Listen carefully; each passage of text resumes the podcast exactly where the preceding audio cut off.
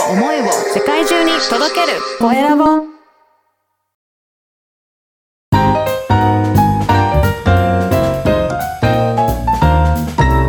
ポッドキャストの配信で人生が変わる。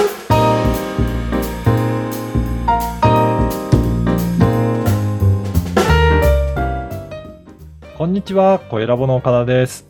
今回から新しいインタビュアーの方に、えー担当いただくことになりました。相本幸子さんです。相本さんよろしくお願いします。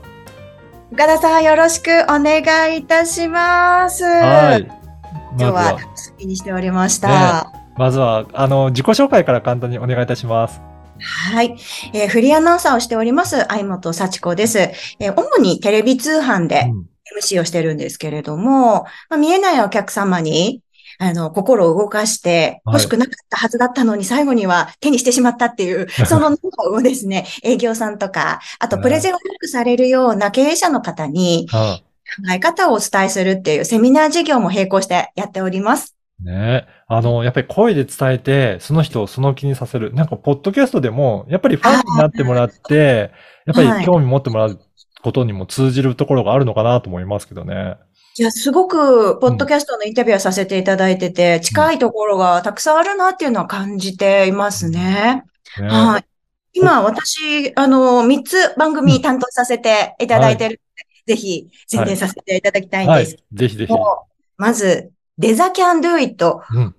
れ、あの、一番長く担当してるんですけれども、八王子のウェブデザイナーのスクールの経営者の方が、はいお。話いただいてるんですけれども、あの、ウェブ業界の今を知るにはうってつけの番組ですしで、すねあと、それだけじゃなくて、ウェブ業界じゃなくても、フリーランスの方がどうやってお仕事を自分で増やしていけばいいのかっていうような、あの、方法も分かるような内容になってるので、すごく聞き応えがある。私も毎回なるほどって思いながらインタビューさせていただいております。はい。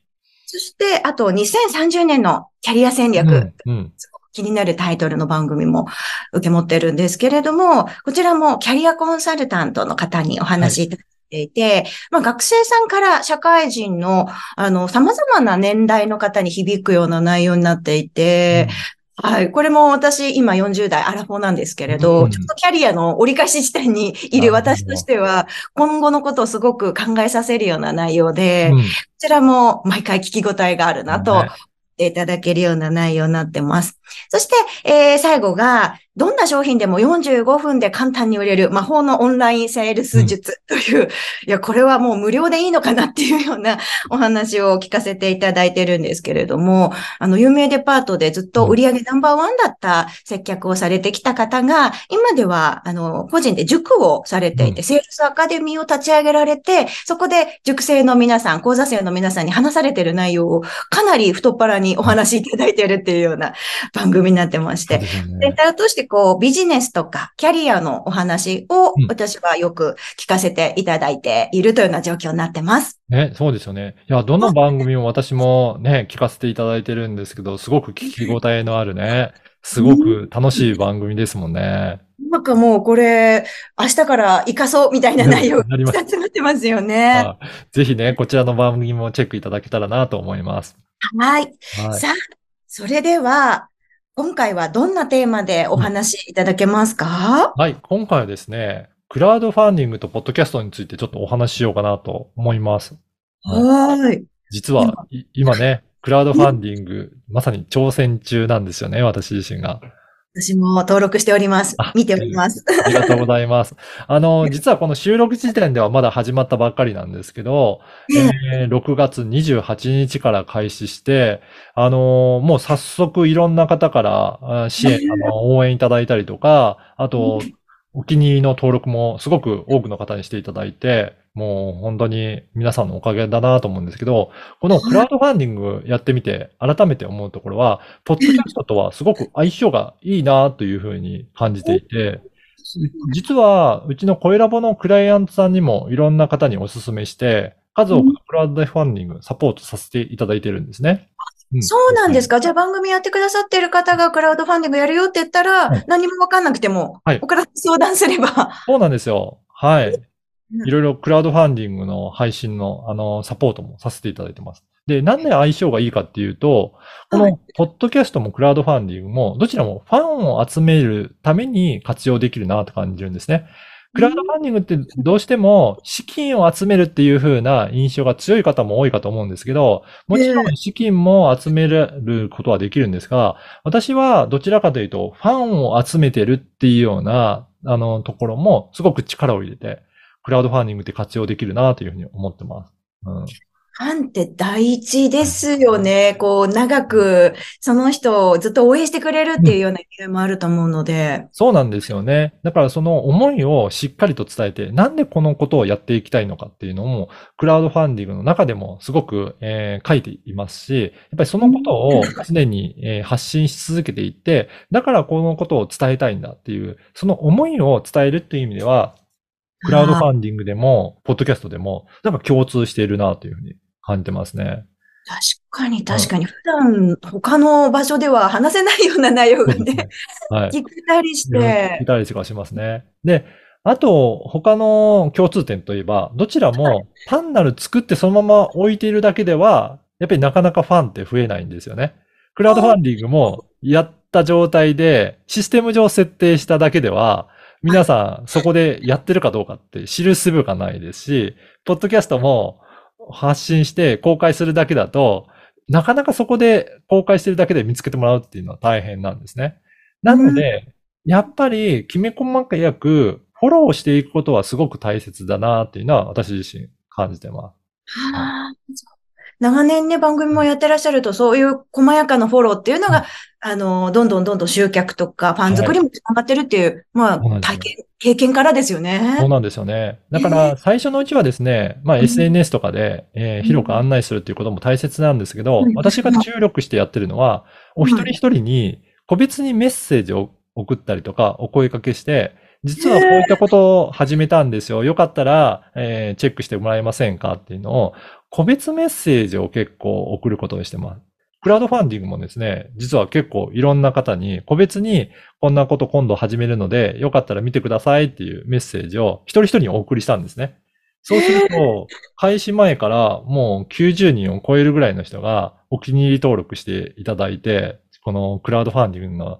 あのページを。それで、それで始まったらもう早速、えー支援いただくっていう流れができてるので、やっぱり最初にどれだけそういったところをやっていくかっていうところは、まあ、大切だなと、個別になんかフォローしてもらうっていうところって、すごく大切だなっていうのは感じてますね。へえでもそれも最初うん、ねクラ、クラファン初めてっていう方は意外と知らなかったりとかうん。するでしょうからう、ん。そうやってサポートがあるっていうね、経験者のはい。ね、間違いない成功法を聞けるっていうのははい、すごくありがたいですね。だから、ポッドキャストを始めるにしても、やっぱり、うん。あの、まず始めたら、身近な人からやり始めたので、よかったら聞いてくださいっていうのも、丁寧にご説明することは大切ですね。なので、そうすると、そこから輪が広がっていって、いろんな口コミだったりとか、あとはランキングサイトに掲載されるようになったりとかして、で、全くつつながりのなかった人にも聞いていただけるような、そういった、えー番組になっていきますね。じゃあ、すごくこう共通点が多いっていう、多いですねすごくいいんですね。そうですね。はい。ぜひ参考にしていただけたらと思います。ねクラウドファンディングも挑戦する方も増えるんじゃないかと思うんですが、今回のテーマは、クラウドファンディングとポッドキャストについてお話伺いました。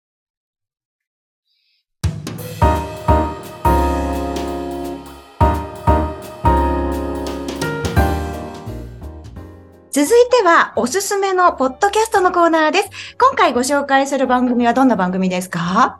今回は、えー心の病は飛躍のチャンスという番組を紹介したいと思います。もう気になるタイトル。はい。この番組はですね、えー精神科専門医の田中先生があお話ししていただいている番組なんですけど、本当精神科の先生なので、いろんな心の病を持っている方と接することって多いみたいなんですね。はい。でも、これってなんかネガティブなこととして捉えるんじゃなくて、ここが自分自身変えられるチャンスとして捉えていただくと、ここから皆さん変化して、すごく、えーより良い方向に進んでいく、まあ飛躍のチャンスになっていくっていう、なんかそんな捉え方をお話しいただける、そんな番組になってます。その考え方は初めて聞いたかもしれない。そうですよね。だから、この精神科医の先生がそういうふうにおっしゃってるので、この心の問題って、やっぱり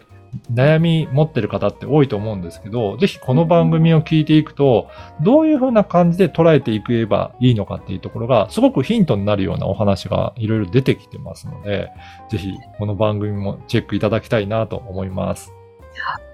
これは本当に全ての人が聞いてためになるようなね、番組なのかなと思って、今も聞いていたんですけれども、今回は、心の病は飛躍のチャンス、混沌の歩き方の番組についてお話を伺いました。ポッドキャストに関することやビジネスに関することを記載しているメルマガも配信しております。説明文に記載の URL から登録してください。岡田さん、楽しいお話をありがとうございました。ありがとうございました。